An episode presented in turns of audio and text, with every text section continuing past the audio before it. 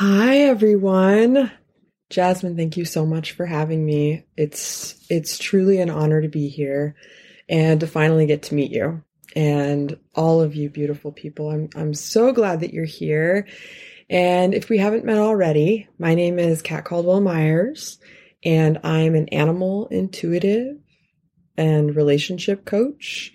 My passion is supporting women, mothers, and caretakers to go deeper in their relationships through adventures with animals in nature. So, today we're going to be talking about the healing properties of animals. Who here owns an animal? Do you have a pet at home? Raise your hand. Maybe a cat or a dog or a horse. I left behind a wonderful miniature Aussie named Lucky our dear tuxedo kitty named Apollo, and four horses back in Teton Valley, Idaho, which is just outside of Jackson Hole, Wyoming, with my family. I have two young daughters and an amazing husband who's taking care of them right now. And I just want you to put your hand on your heart for a minute and just connect with your animal or animals if you have one that you left behind. Just tune into them. If you do not have an animal in your life right now, I want you to think back to a time when you did. Maybe you've lost an animal. Connect with them. Connect with the wisdom that they gave you.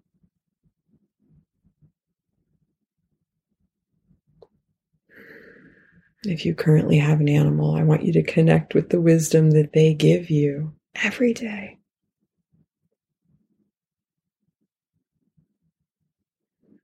And if you're at a place in your life where you're imagining what might be possible in your next becoming, the next animal that you own, an animal of the future it could be a cat or a dog or a horse. I want you to connect with that animal now. Who is your domestic spirit animal? Who are they? Who are you when you're with them, when you're tuned in to their wisdom? To all that they give you.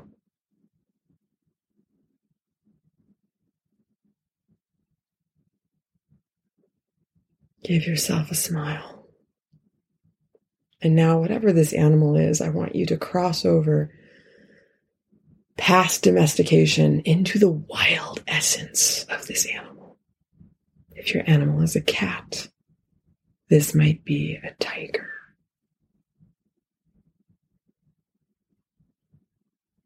If your animal is a horse, this might be a zebra.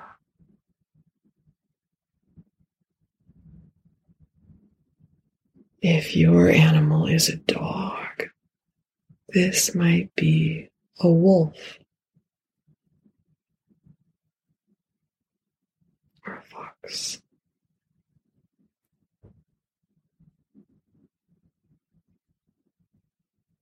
Tune into their nature. See them in their natural habitat. How are they? Within themselves, with each other, what do they do?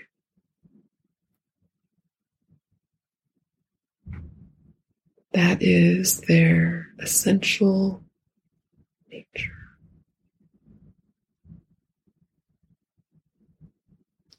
All right, everybody. Thank you for that. Let's just shake it out a little bit. You can come on back to me now. And um, I find in working with people and connecting with them and their domestic spirit animal, a lot of people have blocks. They have blocks about why they can't have an animal or why they can't connect with their animal in the way that they want to. And a lot of these blocks really come down to not understanding their animal's essential nature and the gift available to them when they do see them and embrace them for all that they are. Because that's where the work really begins. When we're able to embrace ourselves as we are instead of resisting or wishing that we were some other way, instead of trying to control our bodies or how other people perceive us, when we authentically become ourselves, the healing begins. And animals in their essential nature already are authentically themselves at any given moment. And if we find an animal is struggling for some reason, if we return to their essential nature, who they were thousands of years ago in the herd, in their pride, if they're a lion, right? We start to understand exactly what drives them, what they're thinking about. And we ourselves as humans are so disconnected from our own essential nature, our own innate knowing, that intuition that is just prevalent in the animal world. They already know. They know how they feel. They know what they're thinking. They know why they're thinking it. And when we start to tap into animal wisdom and what's available to us, the more time we spend with animals, we become more and more ourselves. This authenticity blossoms within us. And it's the most amazing thing to witness people who have disconnected themselves from their own animal essence, from their own inherent essential nature. And then what happens when they start to work with animals and let that come out, let that blossom. They become more of themselves. So let's start with dogs. Historically, we began working with dogs about 16,000 years ago. Now, what's the definition of domestication? Well, the definition of domestication is actually controlling an animal species reproduction. What that means is breeding. So, about 16,000 years ago, we started to see a more wolf like creature turn into a more domesticated golden retriever type creature. Their ears went from being up to flopping down. Their tail went from being straight to having a slight curl or bend to it. And there are a few other things that changed as they became more and more domesticated. Very interesting to consider how did that start? Were we hunting the same deer together and we started to work with the wolves and bring them in and share the meat or the kill? Historically, we've used dogs for hunting. We've used them for protection. We've used them as man's best friend today, right? The pet industry in the United States of America is a $136 billion industry. We love our pets. They become us. We see ourselves in them. But when did that start and why is it so important? What do dogs need? They need to get outside. They need to take a walk. You don't want them doing their business in your house. so they get you out into nature. Studies have shown that forest bathing, just walking through the woods, can help your mental health. So dogs, in their essential nature, help us return to being fitter, to getting out into the woods and hearing the birds chirping, we invite them into our homes to protect us, to entertain us, to perhaps hunt. Some people do still hunt with dogs. But whatever it is, our lives start to be shaped by the animal that we take into our homes. Our home life is about it. Our work life is about it. Even if we're gone at work or we're at an event like this, if we've left a dog at home, we're thinking about who can go and take my dog out for a potty break and an opportunity to check in with nature.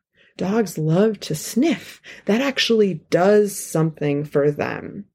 And we forget because we get so far away from animals and their essential nature because we force our lives onto them. We forget to see the way that they see the world. But when we start to let go and allow this partnership, beautiful things happen. And they've been happening for about 16,000 years with dogs. And let's not forget that DOG is God spelled backwards. So whatever your spiritual beliefs are, your soul, the closer you get to an animal, and I believe specifically dogs, you see the face of God. You see the face of God in that unconditional love, in that tail wag, in that, hey, let's get outside together look in their eyes, in the pant, that life is good. Let's pant for a minute, everybody. Let's just do a little pant.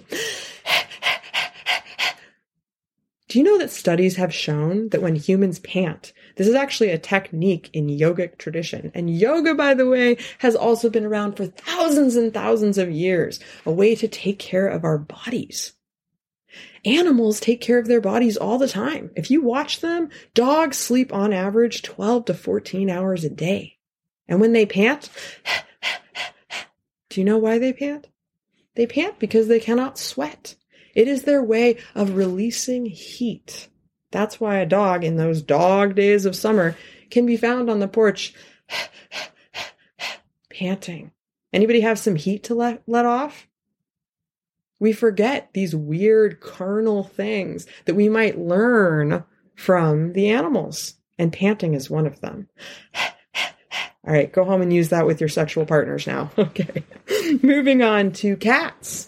I know we have cat fans in the room, and I love cats. Cats were actually my very first animal love. Horses were always a love, but they were not in my home. They were not actually a part of my life until much, much later. I had to pursue them and pursue them and pursue them. And we'll talk about horses in a minute. But first, let's talk about cats.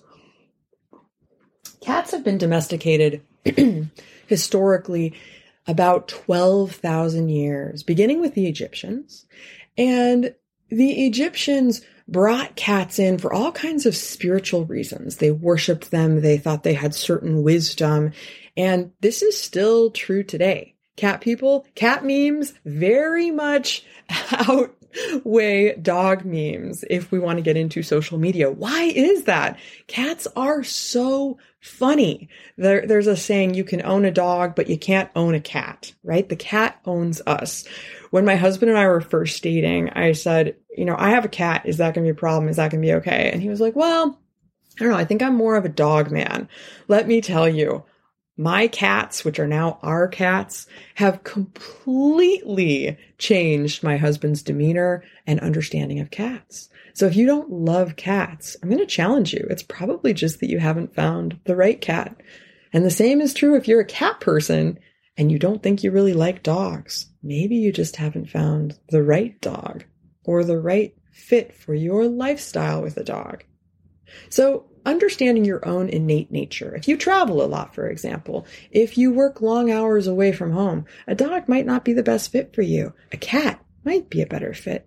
Cats on average sleep about 16 hours a day. So although we have all those funny memes and we think that they're really, really, you know, super fun and have all this silliness going on, the truth is cats, by their very nature, are either super active or sleeping.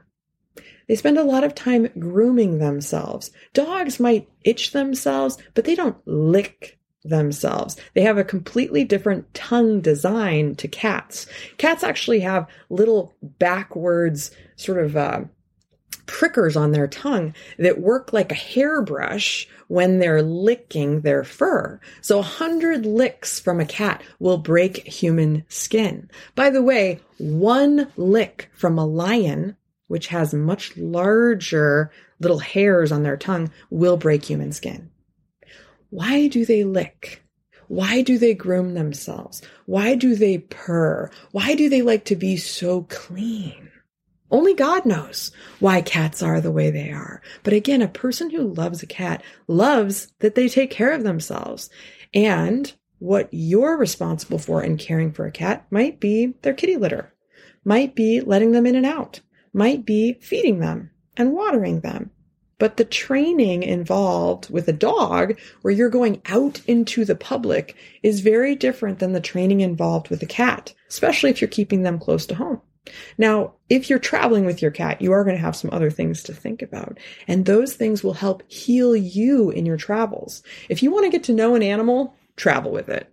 That's the best way to get to know an animal is to get out of your home and, and go somewhere with it because that's where your relationship will really bond and you'll get to know yourself and this animal and the healing available to you through that animal. So for example, jet lag, cats can deal with that. They're going to sleep 16 hours. They would like to sleep with you and help you wind down. And every cat's a little bit different, but cats meow only for their humans. Did you know that? As a general rule, cats don't meow to each other. That's not how they communicate. When cats meow, they meow to and for their person. Even a stray cat walking down the street looking for milk or a handout, meow, meow, meow, meow. My first cat was named Zebra Puddle. She looked just like she sounded black and white splotches, sort of like a paint horse.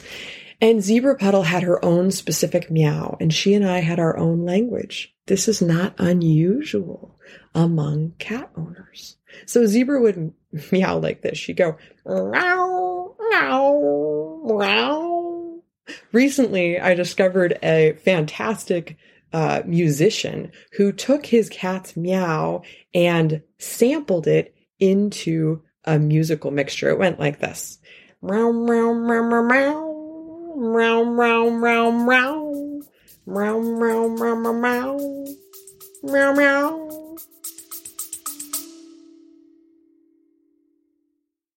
Hey, Cat, here for a quick commercial break. If you haven't heard, my book, The Adventure Paradox, is available on Amazon. And it's been getting some really amazing reviews. It's actually been a little bit overwhelming uh, and maybe too much to say in the middle of this interview. So we'll get back to it. But I did want to let you know it is available. It was a bestseller in six categories. And if you really enjoy this podcast, I think you will really enjoy this book. So please go check it out. So he took that meow and he resampled it with this lyric. Sometimes I'm alone Sometimes I'm not. Sometimes I'm alone. Hello. Cats are very good at entertaining themselves. The video that went along with that meowing sequence was a cat by himself, looking out the window at the birds, kind of sitting around with another cat friend. Sometimes I'm not alone, sometimes I'm alone hello, where's my human? Because that's where the meowing comes in. That's where the connection, the healing property of animals comes in this special language, which is essentially nonverbal. There are no actual words that we can understand there. And animals can understand our words. We can teach them. Sit, woa, trot, heel. But not the cats. Good luck with that. Cats teach us their language, which is part of why they're so powerful and so profound as healers and teachers. Now we're going to talk a little bit about horses. As I said, I've been horse crazy from the get go. Where are my horse people at? Okay.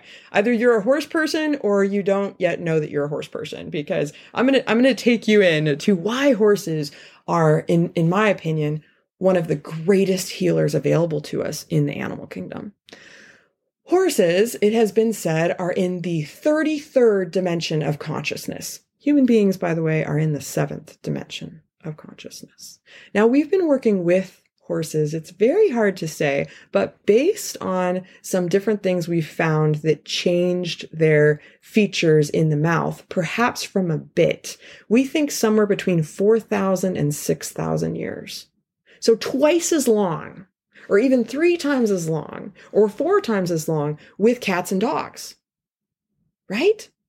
Why is that? Well, one of the biggest difference between cats and dogs or horses is that cats and dogs are predators. They are more like us. We have both of our eyes in the front of our face because we're predators. So we are looking to kill and hunt other animals, other species for our gain to grow stronger. That's part of what we do. Horses, on the other hand, are inherently prey animals. Prey animals live in a herd and all of them have eyes on the sides of their face looking out for predators at all time. Let's think about this. Zebras, deer, horses, billy goats, bighorn sheep. These are all prey animals. And generally, they work together in a herd. And if you're riding a horse, for example, on a trail ride with a couple of other people, the horse in the front will have both of their ears pointing forward. They are paying attention to the sounds in the front of the herd. The horse in the middle will have both of their ears flopped out to the sides. They are listening like satellites to the horses and sounds to each side of them, listening for a predator in the woods. And the horse in the back, you guessed it, has their ears pointed back towards their rider, but also behind them to hear the sounds that might be coming up from behind them. Let's talk about behind them. Horses can't see us on their backs. One of the scariest things for a horse is a predator, and that's us, by the way, coming upon their backs because that's the spot they can't see. If you watch animals in the wild when they're taken down by a wild predator, like a lion taking down a zebra, one of the most common attacks is right onto the back, and then they take them around the neck. What do we do when we ride a horse? We do the scariest thing possible for them, and they trust us. We teach them to trust us, that we will protect them and work with them. And in return, they give us the most incredible healing the most incredible strength, horse power. A horse's magnetic field from their heart is 30 time great, 30 times greater than a human being. And so much of this is nonverbal. There's this field that exists out there for us with animals where we can connect with them without any words non-verbal communication, unconditional love. Ah, that just comes effortlessly. And when you adventure with a horse, and for thousands of years we have taken adventures with horses, we have built entire empires, we have had wars, and we have crossed oceans with our horses. And yes, we have bred them. But let's talk about what we have not been able to do with horses. We have not figured out how to stop a mare, which is a female horse, from her reproductive cycle, from her natural essential nature when it comes to her hormone cycling. With a female dog or cat, we can spay them. With a male dog or cat, we can neuter them. Again, we are controlling their reproduction. With a male horse, which is called a stallion, we can geld them so they can no longer breed. Why would we do that? Well, stallions, in and of their essential nature, have such a strong energy. They're so strong, they can be very difficult to train to channel that sexual energy and not have them literally run through a wall or a fence to get to a mare who is in heat. Therefore, most male horses that you will find in our domesticated world, not at a breeding farm, are going to be gelded. And they tend to be the calmer horses because they don't have those sexual cycles. Mares, on the other hand, and this is part of why I use them in my coaching with women who are starting to understand their own hormonal cycles, is that we have not harnessed that energy in mares. So they are incredible teachers of what goes on in a feminine cycle. There are certain times where we might be more talkative. Maybe we're ovulating. There are certain times where we might be quieter or more annoyed, or the things that come out of our mouths aren't so kind and gentle. perhaps we're PMSing. So these are the little things. When you're on a horse, it looks different. they get very excited about, look at me, look at me. I'm really feeling it. I'm feeling it. They can be harder to control because all they can think about is getting to that stallion on the other side of the fence. But they'll still listen to you. They're just so distracted. And then other times of the month, and they have longer cycles, they'll be totally tuned into you. I write about this in my new book, The Adventure Paradox how to haul it all, go big, and go home in your relationships. There is an entire chapter called Our Essential Nature, where I go deep on explaining mares, horses, women, and hormones. A fascinating chapter, so I'll leave that one for you to consider. Meanwhile, the great paradox of any of these animals, and a hundred years ago, just a hundred years ago, my friend, if you have grandparents who lived into their 90s, like I have been honored to have four sets of grandparents, two of them still alive in their 90s. And they are blessing every single day, all of their wisdom. They lived at a time when cars had just taken over horses on the streets of the United States, 1920. That was not that long ago. Not that long ago at all. So what did their daily life look like? Our grandparents' parents to get to work, they had to connect with an animal every morning. They had to tune in with their energy and see how they were doing, if they were ready to get on their backs or hook up a carriage to them to be driven somewhere. Today, we take a key, we put it into a mechanical machine, we turn it, and we think we're ready to go out onto the road. But we haven't done anything to heal our own internal emotional nature to connect with another. We're completely disconnected. We have this huge car machine disconnecting us from other humans, from other animals. Look at how unnatural that is. By the way, I asked today, did anybody leave a pet at home? Anybody here bring a pet besides Jasmin? and we love you, Foxy, a cat named Foxy. I'm going to argue that every single one of you did. This is a pet that you like to stroke. It's a pet that entertains you. It's a pet that connects you and you'll talk to it and it's your cell phone. And your cell phone does not have a soul. It does not have a soul. So the great paradox of taking on an animal and caring for it is that it cares for us. I believe that these animals we're talking about, and even if you're tapping into wild animals, watch Animal Planet and asking yourself, how am I that? How does this satisfy me seeing the lion go for its kill? How do I do that in my job? Or how am I not doing that? How am I afraid and hanging out with my peer group, always worrying about who is gonna get it? How am I that? What do I have to learn? What healing is available to me through the wild animals, their essential nature, their ancestor?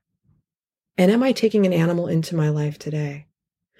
A lot of people, they have this block because they've lost an animal. Their animal has crossed over the rainbow bridge and there is a cat shaped hole or a dog shaped hole or a horse shaped hole or whatever your animal shape is in your heart.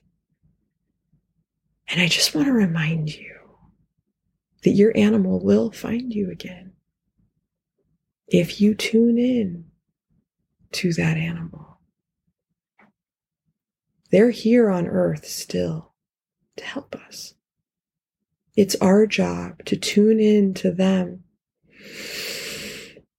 Let's tune in to them again, like our life depends on it. Because the quality of our life does depend on it. And if and when we push too hard and we get into that workhorse mentality or we beat a dead horse, we are missing the essential nature of our relationship with animals and with ourselves. So as we close, I just want you to put both hands on your heart again, please. I'm going to invite you I'm going to invite you to tune in to animals like your life depends on it. Allow your heart to be touched by an animal because when we allow that animal to touch us, we at a soul level, and it's not just a whisper, it's a sensation. We are touched by them. Animals help us connect to that part of ourselves that is beyond words. So tune in to animals. Tune in like your life depends on it because the quality of it does. Our nature, our ability to heal, elevate, and connect at the deepest level is found in the animal kingdom. Don't overcomplicate it. Just allow yourself to love the animal of your choice and be loved by them.